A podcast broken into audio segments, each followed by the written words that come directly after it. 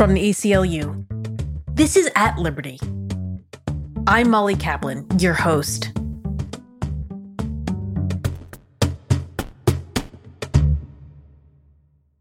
This week, we're revisiting one of our favorite episodes featuring a conversation with the filmmakers of the documentary Crip Camp, A Disability Revolution. Jim Lebrecht and Nicole Newnham use archival footage and interviews to tell the story of a summer camp that seeded a disability rights movement. A movement whose history few know well, even though almost 50% of Americans live with at least one disability. The film was just nominated for an Oscar in the category of Best Documentary Feature. So sit back, relax, listen to the podcast, and go watch the film if you haven't already. Jim, Nicole, welcome to At Liberty. Thank you. Hi. Crip Camp tells the story of a very special summer camp named Camp Jened. It's a summer camp that was for disabled teens where, Jim, you were actually a camper. I wonder if you could give us some context about why Camp Jened was so special and also what life was like for teenagers with disabilities in the 70s, sort sort of writ large, what that background was. Well, those two questions are absolutely very much intertwined. I think that uh, I was 15 during the time that we're at the camp in the film. This is before there were curb cuts. This is before there was any kind of handicapped parking. This is before any kind of protections for civil rights. And in fact, for myself, I was very, very lucky that I was in public school. I was an experiment in my school district from the middle of first grade. And really, at any point, someone could have said, This isn't worth it. And I would have been kicked out of public school. With that hanging over my head, plus the fact that a number of the schools I went to were not wheelchair accessible. So I was literally climbing up and down stairs. I remember going to the library with my classmates and they would carry my chair up for me. You know, fortunately, I was very kind of agile and on my arms, so I could handle this. So, given that, when you go to summer camp, and especially Camp Jened, which really was a freewheeling kind of place. Not that we were like all in danger of these wacky hippies who are our counselors, but that other camps I had gone to and a lot of other people had gone to were very kind of rigid and really kind of infantilized us. You know, you had to go to bed by eight or eight thirty. And when I heard about Camp Jened, I hear, you know, yeah, you sleep in a bunk with the counselors. There's music playing all the time and you know we stay up late. And there was talk that maybe i don't know you could imbibe in some illegal substances with your counselors. And i will say that wasn't very very rampant at the camp but the time of the early 70s was a time where all of us uh, of our age were looking at tearing apart the status quo and you had black power and you had so many other movements going on. And people like Judy Heumann, who you meet in the film, really raised our awareness that we should be part of, we need civil rights. We need our own civil rights. We need to be able to get on buses and trains. Couldn't do that. So for me, being at that camp, not only was it freedom and the kind of freedom that any 15 year old would love to have at any summer camp, but that it was an awakening of being around other people with disabilities. Some, a lot of the counselors had disabilities, and that I was seeing people who had lives, who were doing things, who were going to college, who had families. And it really sparked something within me. And did you know while you were there that it was a story to be told, that there was a story to be told. I mean, obviously, there was a crew filming you and the other people at the camp for a period of time, and you made great use of that footage. But did you have a sense of that there was something special going on here? I don't think at the age of 15 I did. Everything in your life is new, right? So you don't really quite know what is kind of special. I will say that the kind of person I am, I'm really into audio equipment and anything that had the word Sony on it, I, you know, let me touch it and play around with it, right? If it was a radio or a camera and such. And so when these people showed up at camp, I was really interested in what they were doing there. Heard a couple of people with a couple of portable video rigs, but we were hanging out. They came to our little drama camera club at camp, like one of the first days, and they wound up saying, "Let's do a tour of the camp."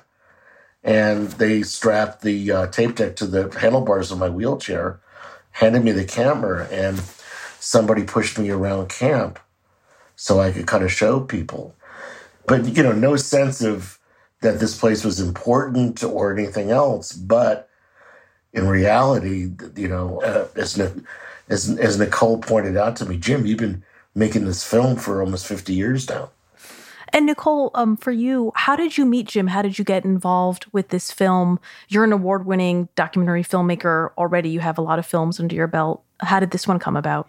Well, um, Jim has been the sound mixer and sound designer that I've chosen on my three previous documentaries. And we both live in the East Bay in California. And we, in, you know, over the course of many years of working together and within a kind of small documentary filmmaking community, we became friends. And over the years, Jim started talking to me when I would come in to work on another project with him about his increasing frustration about the lack of representation of stories around disability or people with disabilities in the media, and also about the lack of access for filmmakers with disabilities within our industry. I had never thought, first of all, about disability as being an important part of diversity. I really didn't know there was a disability community and culture the way that there is. All of these things were very powerful ways that talking with Jim shifted my own perception of the world and the way that I came to see disability as being such an important part of it. And so when he eventually came to me and said, Listen, I think you're a great filmmaker, and here's a few ideas I have around films with disabilities I'd like to see. Maybe you'd like to direct one. I was really interested to talk to him, but it was sort of an off-handed comment that he made at the end of a meeting like that where he said, But you know what I've really always wanted to see is a film about my summer camp, but I don't know. And I said, Wait, what? You know, tell me about that camp. And so he starts telling me about Camp Jened and the stories he started telling me, just the pictures he was painting in my head were images that I thought, oh, that's something that could really shift the way people see things. That could really help people kind of to, in an enjoyable and entertaining way, come to see the world a little bit more like the way Jim has made me see it. And of course, it was the tip of the iceberg for me in terms of my own knowledge and awareness, but I just thought it sounded so fun. And then I was already sort of hooked, but then he said, You know, I have this theory that there was something about the camp that sparked the movement that came later. And a lot of my films have been about history and about social justice. And so the idea of tying those two things together, being able to shift the way people see the world and then take them on a ride through one of the greatest civil rights stories of American history that too many people don't know was very enticing. But the more I reflected on it, I realized what was really unique and special was the opportunity to tell that story from Jim's point of view and from the inside out. So eventually I said to Jim about a couple of weeks after we started talking about it, I said, you know, I really do want to do this, but I would like you to co direct it with me. And uh, that started the partnership. That's amazing. Over the course of making the film, do you feel like what you understood about people with disabilities changed or evolved? Oh, yes, hugely. I mean, a lot of moments in the film are carefully constructed to make the non disabled viewer confront their own bias. And I would say that I was doing that throughout the process of making the film. Things like that scene that is so moving in the film where Nancy Rosenblum, one of the campers, is trying to speak and she has a very severe speech impediment, and everyone gives her so much space and time to get her words out, and people listen to her, you know, so gracefully. And I, like the audience, when I saw that, I thought, oh my God, why don't we give people a chance to talk? Why don't we assume that everyone has something worth saying? You know, it was a very moving, life altering experience for me all the way around. And and a gift, really a gift to kind of become a part of the community that Jim has been lucky to be a part of in Berkeley and to have my worldview expanded in the way that I hope I hope the film does a little bit for other people. A lot of the times stories about disability are cast as being very niche, and this is an issue that comes up in documentary filmmaking with other issues too. But you had some pretty big support on your side, most notably the Obama's production company, Higher Ground, signed on to executive produce the film. Was the film hard to sell when you were in the pitch phase? Um, sometimes when there's a lack of representation of any specific group of people, there is all this pressure for a work to perform well, and it's the film is done really well. But before you knew that it was going to do well, did you feel an extra pressure for it to do well because it was sort of like maybe a litmus test for films about disability rights? I imagine that maybe those behind Black Panther or Crazy Rich Asians might have felt a similar pressure. And I'm curious whether or not you felt that pressure. Nicole, I'll, I'll start with you. I mean, yes, very much so. And, you know, when we first started talking about the film to people, we really did meet resistance. And the first time we showed people that scene of the kids around the table, people were like, I don't think an audience is going to be able to sit through that. And we just became very determined that if we do this the right way, we bring people along for the journey. They understand how fun and amazing and liberating and cool the community and the camp is and then they're going to be along for that ride and they're going to be able be open to it but it was hard until we got the footage and we started cutting things together and we kind of created the language of the film and we had this amazing trailer that's what started attracting interest. And then it kind of became like, well, yeah, this is a no brainer. Of course, we want this film. It's going to be really important. And high profile people started to get involved, and the pressure really ramped up. And then I think we started to feel an enormous amount of pressure because we could really feel that the community was watching this. And it's not just a film about disability, it's a film about the community's story, you know? Um, our impact producer, Andrea LaVant, said this is our freedom story. So you don't want to get that wrong. And on the other hand, disability is so diverse and there's so many different perspectives and so many points of view. And we were intentionally choosing to tell, you know, this big sweeping history from the perspective of a handful of a motley crew of friends from a ramshackle summer camp. So, and those people don't represent all disabilities or all the diversity or all the perspectives that people are coming from. I, initially, I felt like I had a target on my back, just knowing that really that we are really telling some history and that, you know, just, and I am the person with the disability. Part of this also is showing cuts to people within the disabled community. We got valuable feedback from doing a special screening. And to an earlier point, Jim, you had this inkling that there was a connection between Camp Jened and what would later come the ADA passing.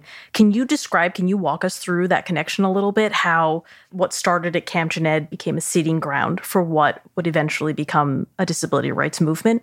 Well, one of the first things I said to Nicole is that, look, there was this exodus of people from New York out to Berkeley why did these people do this? What was involved with that? And then I said, that alone is really, you know, really kind of meaty subject. And as you start peeling back the onion here, well, it's because Judy Heumann had moved out to Berkeley and we all knew her from camp. And she kind of let us know, you know, there is an incredible community in Berkeley and you don't have to deal with the snow of New York and it's relatively flat. And there's support services here where we can help you find a place to live and personal care attendants and such. So the disability rights movement and the independent living movement are kind of you know intermeshed with each other. Who is Judy Heumann? Judy Heumann is probably one of the better known leaders of the disability rights movement and really from a very very early age she uh, has been a, a, leader. She was one of the founders of Disabled in Action in New York. She was one of the leaders of the protest in San Francisco, the 504 sit in, and has really been recognized for her more than 50 years of work nationally and internationally uh, when it comes to the rights of people with disabilities. One of the first things that, as we see in the film, that was really a very important issue for people in disability rights was getting people out of institutions. And so it's not a far leap to say, gee, if you're living in a home like Denise Jacobson was in New York and she couldn't get out of her house herself, that enabling people to live independently was a huge goal of all of us. So that was the inkling. And in reality, you know, there were certain other parts of the country that were getting politically active, but Berkeley was like, it was like the capital of disability uh, activism at the time. And that sort of movement to be able to live independently, have some privacy, have job opportunities, how did that ultimately lead to the 504 sit ins and then the ADA passing? So the fact of the matter is that the Disability Act had been signed, but these regulations had not been uh, issued. And the Rehab Act basically said, you know, if, and what we were fighting for was that if you received any federal money, that you had to be accessible to people with uh, disabilities. You could not discriminate. And after a number of years of this just not being taken up by administrations, Jimmy Carter ran on the fact that he was going to, you know, get these regulations issued. And he didn't jump on it. And an incredibly well organized group of disabled people basically said, You've got like two months, two, three months to get this done. Otherwise, there's going to be nationwide demonstrations. This is before the internet. This is, you know, everybody's doing this by phone calls, let alone being able to get places without accessible transportation. I also wanted to ask, you know, our producer Kendall, you you met her earlier, identifies as disabled, and she said watching the documentary was a revelation for her that Helen Keller was her only example of someone growing up with disabilities to look up to. And I wonder if either of you thought about how the film was being received or would be received by the young Jim Lebrecht. Yeah, we did. I mean, we did. You know, I mean, partially because that. I mean, I think that was one of the first things you said to me, Jim an academic in England that Judy connected us to said, if you don't know your history, how can you have a future? You know? And it was so deeply disturbing, actually, to me, the more I got to know the history, to see the extent to which it's been neglected and forgotten. And we had a very powerful moment at Sundance where the audience was overwhelmingly saying to Judy in this theater, Why didn't we know this story? Why didn't we know this story? And she said, You're a bunch of media people and you're all well educated and why don't you ask yourselves that question? You know i think maybe you just didn't want to see it. So i mean that's one of the things that i feel you know very glad about is just to see this history brought a little bit more into kind of mainstream consciousness where it can reach people who really need to hear it which is really everybody. But we found archive that had been kind of, you know, shoved in boxes that libraries had never bothered to itemize or catalog. So it took us like a year and a half to get the access to even be able to look at it, or film reels that hadn't been printed. And I think that kind of is like a metaphor, really, for sort of how philanthropy and academia and society in general has sort of sidelined disability culture and history. And um, you can see that strides are being made, but there's still a long way to go. And I think it's going to take a lot more films and a lot more work than just Crip Camp to give this history its rightful place so that all young kids will grow up knowing these stories and all of them can be inspired by them and see their futures in them. You know, you had a lot of history to include in a fairly short film. And amidst sort of drawing those lines from point to point along the disability rights movement, you also gave a fair amount of space to teenage sexuality. There are scenes at the camp talking about crabs and like the amazing makeout sessions that were going on in the dining hall. Why did you make that decision to give that some room in the film? I want to just point out, I think it was only me and Nancy that were making out in the dining hall. But everybody like, was talking about crabs. Yeah, right. But so, but there wasn't like orgies right after pancakes. That is true. That is true. So. but there literally was a party called the Roman Orgy, which got canceled because of the crabs epidemic. So you know. I saw pictures the Roman of the costumes. Orgy was kind of like everybody dressed. Yeah, everybody dressed up, you know, like in bed sheets, and you know, we had these wonderful kind of things that somebody was the king, and anyway, it was a real we played a lot. It was really a blast. But to answer your question, how do we perceive people with disabilities?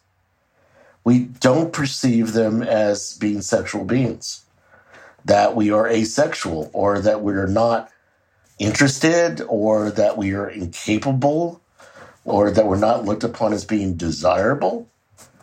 And in reality, Yeah, well, first off, where do we get that message? And we could talk about media representation until the cows come home. But this is so far from the truth. And that myself, as we talk about in the in the film, and Neil and Denise talked about it. I mean, my God, you know, we all have desires for love and affection and sex and adventure in our lives. And just because you have a disability doesn't mean that that's out the window. If anything, it's liberation. Neil Jacobson kind of talked about being able to really get a sense that there were wonderful things about his body. For me, as somebody who's a wheelchair user, I remember having to deal with this when I was younger, when I was dating, that I was really aware of this thing that people weren't even thinking about me as somebody to date because they didn't think that I was either capable or interested in sex. And one interesting point that I was so glad you included in the film was that this is also has huge medical uh, implications. I think it was Denise who talked about how her appendix was removed because she had a stomach ache and she had a venereal disease, and the doctor, uh, by her counting, didn't even consider that she might have been sexually active and that could have been uh, the cause of her symptoms. And and so to me, this is about self expression and also representation, but also about getting educated real fast because there are some very serious consequences to not being aware. Look, the stories that people share around the horrors of, of medical care and how ableism is rampant. And you would think, you know, people go to medical school, they're used to dealing with people of all different types of situations, and it's just not the case as a, somebody with a disability, if you find a doctor that actually wants to work with you, that understands that you know your body really well, and that they're open to you teaching them about your lived experience with your body, it's very rare. And basically, you latch onto that doctor and want them to live a very, very long life. I want to turn, you've mentioned that it's the 30th anniversary of the ADA. The ADA, for all of its limitations, had a huge impact on, for one, making education more accessible, opening up employment opportunities. I'm wondering if you think this opening has had an impact on how people see disabled people. Yes and no. I think that part of the law has kind of enabled more people to be out in society and having jobs and being able to go places. And by virtue of just being out in the world and interacting with people, there's some real positives there. But I think that there's plenty of people that think the ADA is a bad law, that it's too expensive, that they don't see the reason why they have to make their place accessible, and that there's a certain amount of maybe even uh, kind of backlash against it. So, and as Denise Jacobson says at the end of our film, you can create a law, but unless society's attitudes change, it really doesn't amount to very, very much. So I think what's really fortunate for Nicole and I in our film is that we're starting conversations with this. If you see this film, hopefully you are questioning your preconceived notions and that you're watching it with friends or you're recommending it to people so that you can really talk about your feelings around disability.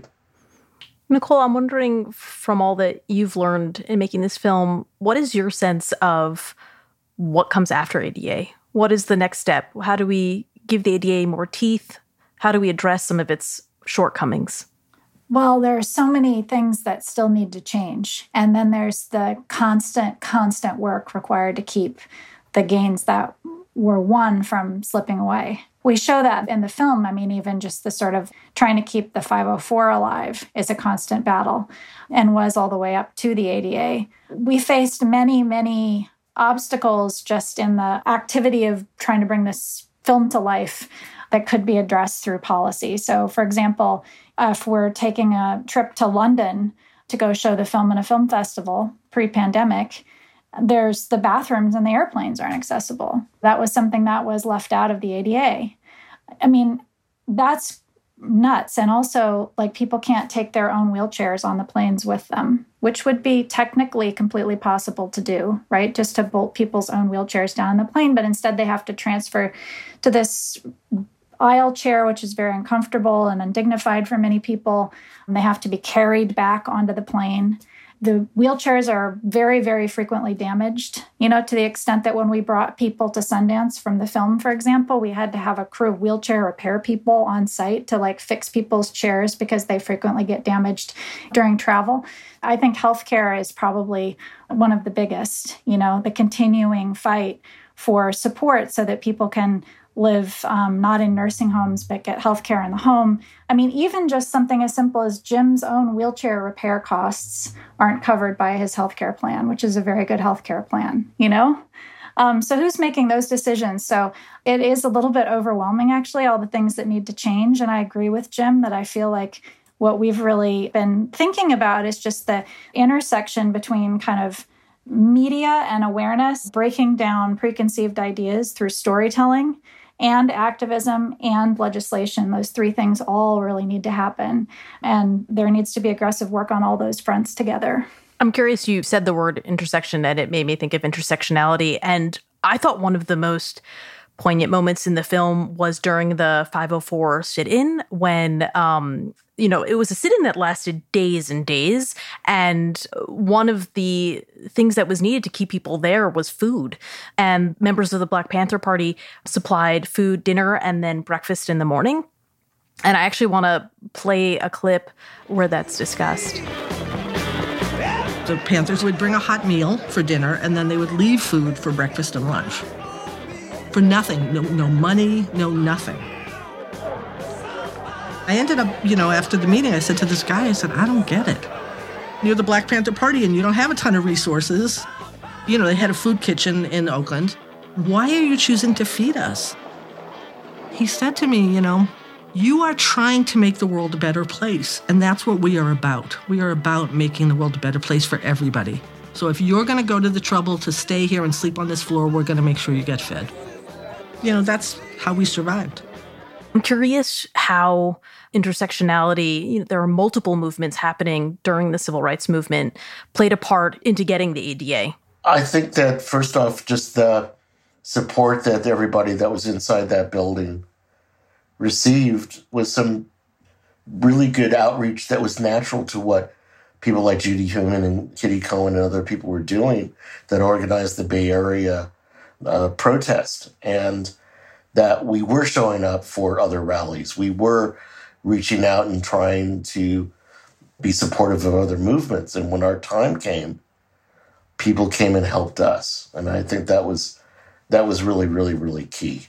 And then we can see that in the film how important that was. And look, this need for first off, the intersectionality that we all talk about is just as important today and just as active today. There is a, you know, movement of Black disabled lives matter, also, and some people doing some really, really great work around this because many of the people that have been subjected to police violence are people with disabilities. Yeah. And just to clarify, um, in many different forms, one of the most prevalent is the deaf and hard of hearing community. Is that what you're thinking of? Where usually instruction from the police can't be heard or understood, and ways of sort of indicating that they are deaf or hard of hearing are not communicated and misunderstood by the police. And that can lead to shootings, mental health. Yeah, not being able to comply, but mental health yeah. is a huge part huge. of that. And the umbrella of our, our community is very, very wide. Mm-hmm. And so much of it is either people who are maybe autistic or, like you were mentioning, deaf. Have you heard some people say that the disability rights movement is very white and very straight or very cis? Do you think that that is true? And do you think that that could affect the next steps for the disability rights movement? Well, I mean, it is very, very true. And this is the reason that the uh, disability justice movement started. And disability justice is really about looking at disability through a non white, non straight lens. We have an incredible impact campaign, if I could say that, uh, without sounding like I'm being boastful. Please, I was going to ask. Well, our impact campaign, we brought on two people who were very much involved in that movement Stacey Park Milbern and Andrea LaVant, and said, Here, create this for us. And, we have a budget, and here's your budget, and and really go. And it has been very rewarding to really uh, see what has been developed that really brings out voices and issues that are really important to people of color. I think one of the beautiful precepts of disability justice is that leadership of the most marginalized is going to create the most powerful activism. And we've really found that to be true. And so we have a 16 uh, week, every Sunday virtual Crip Camp experience that's being led by um, young leaders, mostly of color from the disability justice movement. And it's kind of movement capacity building and community strengthening and a kind of community experience. And this was all developed kind of very quickly and very brilliantly in the aftermath of the pandemic. You know, originally our own idea for the impact campaign was much more kind of traditional, you know, community screenings and this kind of thing. But Stacey and Andrea when everything shut down said, "Oh, this just gives us the opportunity to reach more people in a virtual environment." And they knew exactly what to do. And it's become, I think, an incredible example of how you can continue to build a movement in this environment. And it's been interesting because we've gotten a couple of emails from folks who are white disabled people coming online and seeing that all the seminars are taught from the perspective, pretty much all of them, of people of color and saying, is this a space that it's okay for me to be in? you know? Hmm. And we're saying, yes, it's for everyone. It's just that traditionally, often those teachings and perspectives haven't been centered. And it's been really powerful to see that and working with the archival footage that we had access to you know the microphones in the news settings when actions were happening in the 70s there were people of color there but they weren't necessarily the people who the microphone was being passed to so we had limited hmm. Ability to showcase that in some ways one of our intentions was to sort of take what was powerful out of the history of the 70s but bring it into this moment where there's so much opportunity now to center diverse voices and shift the leadership. And that's something I think that we feel really passionately around advocacy and media and policy is just trying to make sure that um, multiply marginalized people are at the table in a meaningful way. And speaking of the next generation, July is Disability Pride Month, and a recent article in the Times, New York Times, calls today's young activists the ADA generation, that they sort of grew up after the ADA was passed and therefore feel entitled to certain rights. Do you think that that's right? And is there a difference between the generation of Crip Camp and today's young people who have been able to grow up in the wake of the ADA? When we were at Sundance, this uh, family came up to me and said, You know, my kids are part of the 504 generation because they had so much support within their education that was a direct result of those regulations. What I really enjoy is that the current generation of activists are just like these people you see in our film from 1977 and 30 years ago. They're young, they're fighting, they're incredibly motivated and are really out there making changes. Do you have any words of wisdom for them? I almost feel like I don't have the right to give them wisdom because I really hold them in such high regard. I think that one of the lessons you have, you know, Steve Hoffman says if you have kind of a, I'm paraphrasing, like a meek personality, you're not going to make it in this world. And Judy says, I want to see a feisty group of disabled people out there and that things aren't going to be handed to you. And our dear friend Stacey that we've been talking about, who is no longer with us, one of the things that she said was, No one's coming to help us. We have to help ourselves. And I think that a lot of us hold that in our hearts and that don't take no for an answer. And when someone says no, you say why and you don't buy into it. Jim and Nicole, thank you so much for this film and thank you so much for being with us. Thank you too. It's really, um, really, it's been really great to be with you. Thank you.